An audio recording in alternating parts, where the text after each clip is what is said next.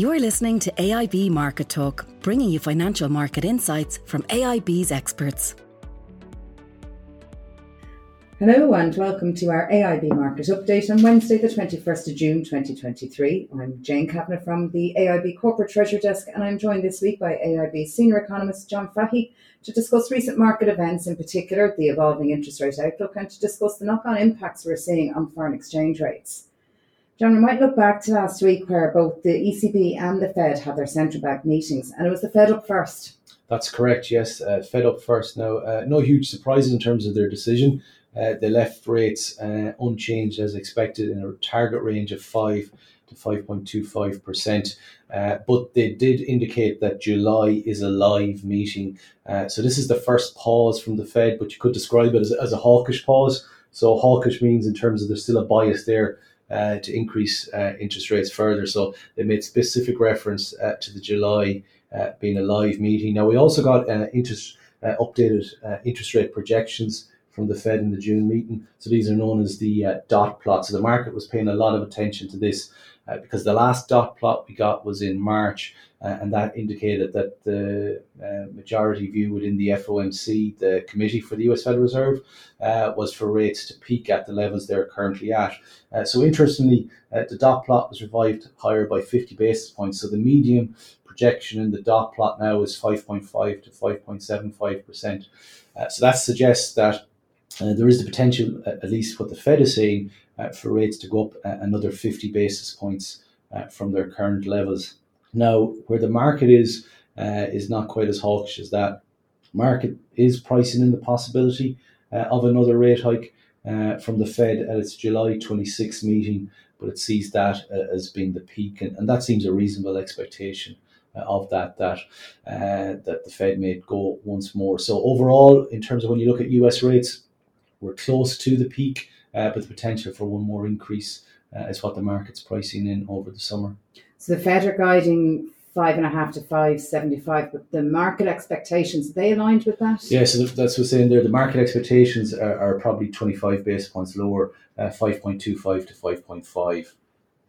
Great. Then it was on to the ECB, John, and as expected, the ECB hiked by 25 basis points, um, bringing the deposit rate to 3.5%, also with a hawkish outlook. Yes, very much so. So they've now done 400 basis points uh, of tightening in, in their current uh, interest rate uh, hiking cycle. So it was the second straight meeting of uh, 25 basis points uh, hike, uh, but the statement was quite blunt, noting that inflation, while falling, is still projected to remain uh, too high for too long. And indeed, uh, in the press conference, President Lagarde indicated uh, that the ECB has more ground to cover in its policy tightening. and she added that further increases are likely, including at its next meeting uh, in July. And you know, it was interesting in its updated uh, macro projections uh, that the core inflation rate, which is the key rate that the ECB is paying close attention to, they revised their projections higher for 2023 uh, and 2024. Uh, so they're very much focused on that core inflation rate, uh, and that further validates uh, the view within the FOM or within the uh, ECB governing council uh, that more increase increases are needed. So if you look at what's priced in by the market now, the market's close to pricing in two further 25 base points increases over the next couple of months. so that would see rates peaking close to 4%. And when you look further out, interestingly, the market has around 75 base points uh, of cuts priced in for next year uh, and about 50, roughly 25 to 50 base points anticipated for 2025. But uh, our view would be that uh, rates may be slower to be cut uh, at the pace that the market currently envisages, given the key focus in the ECB uh, on that core rate. and, you know, the big question for everyone is really how sticky does that core inflation rate prove to be. Okay. Um, and I suppose keeping on the theme of central banks, John, moving on, the, the main highlight this week, of course, then will be the Bank of England with CPI out uh, later today. And this could generate some event risk. Yeah, so because uh, the focus is, uh, you know, in the lead up to tomorrow's uh, Bank of England meeting is obviously uh, on today's CPI number. Uh, so, you know, the key point to, to bear in mind is that the Bank of England will have this in its policy deliberations, although it's probably not likely to be a game changer mm. uh, in terms of what it does. Uh, but just what's expected from the CPI, you know, headline inflation uh, is expected uh, to come back down, but core inflation uh, is uh, anticipated to remain unchanged at 6.8%. So, like elsewhere, it's that core inflation rate that uh, all the major central banks are focused at the moment because, generally speaking, headline inflation has been falling, uh, as does energy prices. Uh, big falls compared to this time last year uh, come out of the equation, along with the base effects uh, in terms of the calculation there. So, the focus is really on that core rate. So there'll be uh, some degree of attention on that number today, but I don't think it's going to be a game changer uh, in terms of the Bank of England decision tomorrow. Uh, and if you look at what the market's expecting, and given the communications we've seen from the Bank of England, you know, 25 basis points is, being penciled in uh, at the moment. So that would see uh, the bank rate end Q2 at 4.75% from its current level of 4.5%. And the, the outlook has hardened as well across the UK, hasn't it? Yeah, that was of... interesting what we've seen in the last kind of seven to 10 days. Uh, we got uh, uh, higher than expected uh, underlying wage data out, out of the UK economy recently. And that led to a very noticeable market, market or marked uh, tightening or hardening, should I say, in, in UK rate expectations. So if you look where we now are now, the market's anticipating that the bank rate uh, could peak somewhere in around 5.75 to 6% uh, potentially uh, on that. Now, that will all depend, you know, on that evolution uh, of, you know, what sort of underlying wage pressures there are in the UK economy, uh, as well as what's the trajectory uh, of that core inflation rate. so, one thing that we'll be paying close attention to in this week's Bank of England meeting is whether the Bank of England tries to communicate to the market that it's too too hawkish uh, on its rate mm. pricing at the moment, given that it's you know getting close to six percent in terms of market rate expectations. Uh, so the Bank of England has previously, you know, reference market expectations has been uh, too hawkish. Uh, so it'd be interesting to see if they do that this week. So if that wasn't to happen from the Bank of England, uh, then uh, you know that would suggest that the bank is happy where the market's pricing the bank rate to go although it, it back, market's probably maybe too high in the peak at the moment, mm. having it close to six percent. Uh, because if you look at the current level we're at, uh, four point five.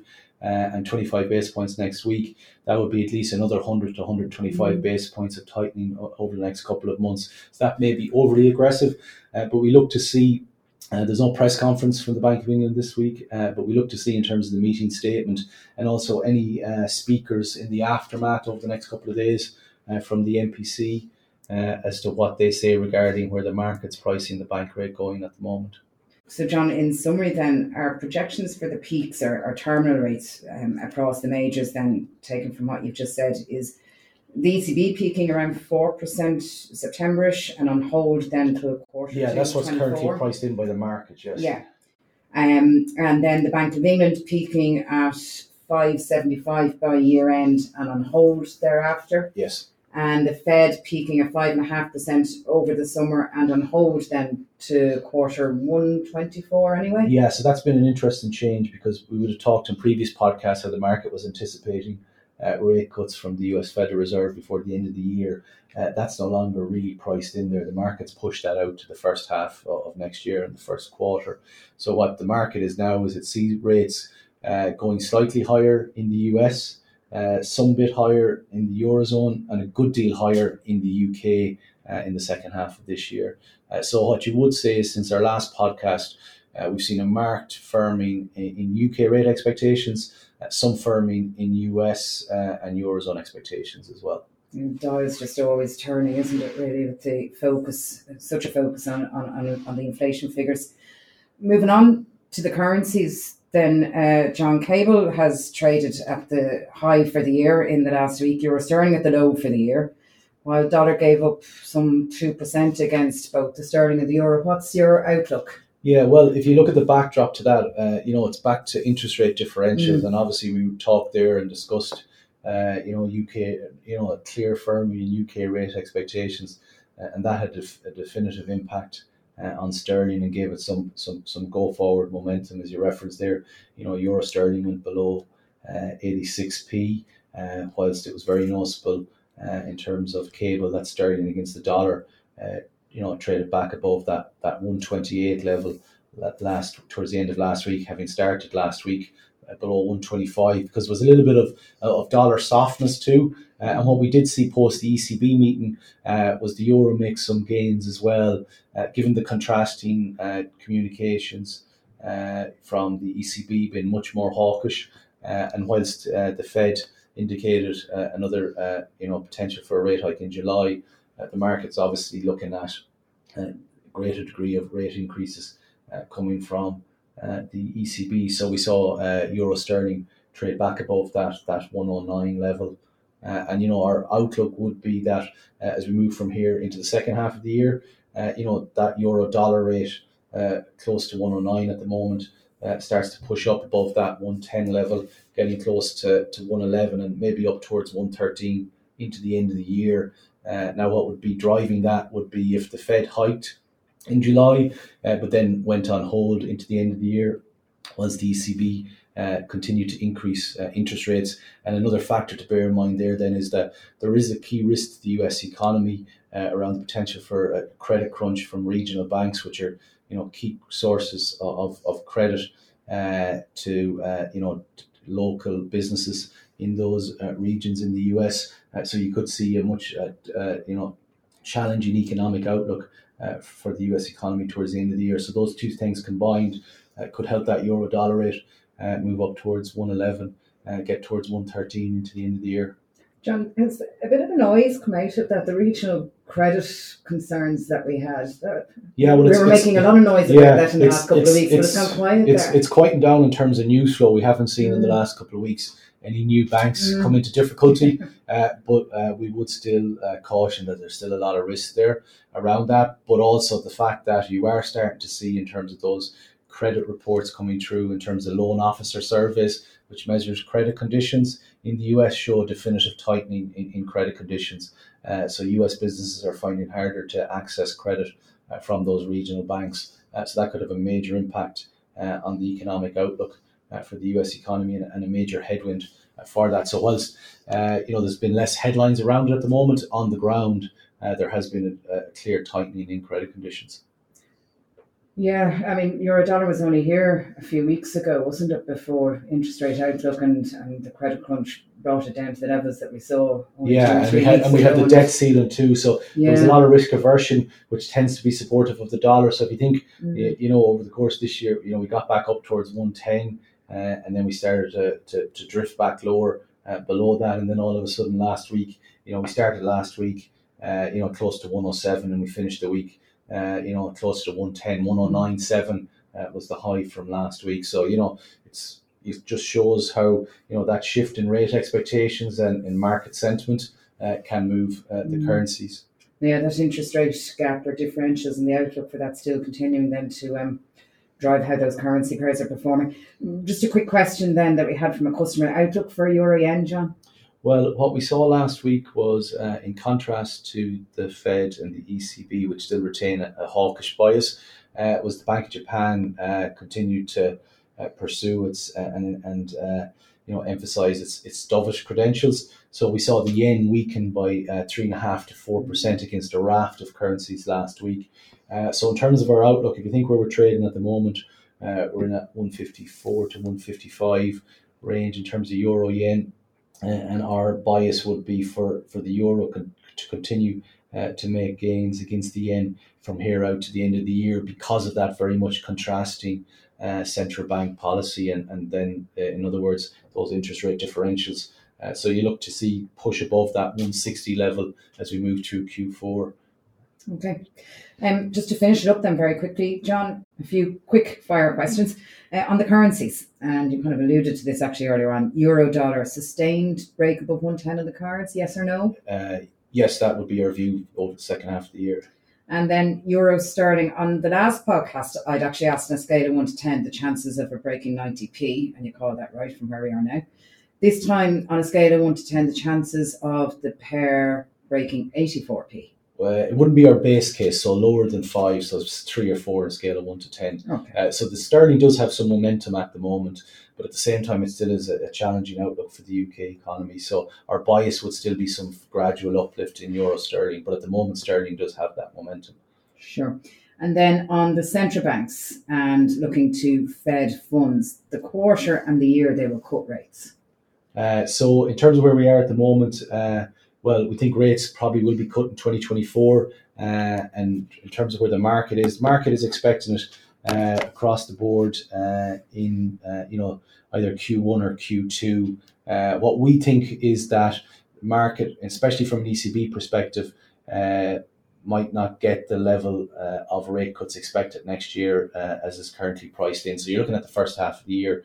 Uh, now, central banks might be cautious with, uh, in terms of the timing to cut rates. so you could say Q2 and um, very lastly, Bank of England, is there a chance it might peak higher than 575? Uh, yes, there is a chance, yes, but it's not our base case. Okay, John, many thanks for the always comprehensive update and a big thanks indeed to all our listeners for joining us on our podcast. If you have any questions you would like raised next time, drop me a line. And of course, as always, to stay up to date with the latest market developments, please subscribe to AIB's Market Talk wherever you get your podcasts. Talk to you again next time.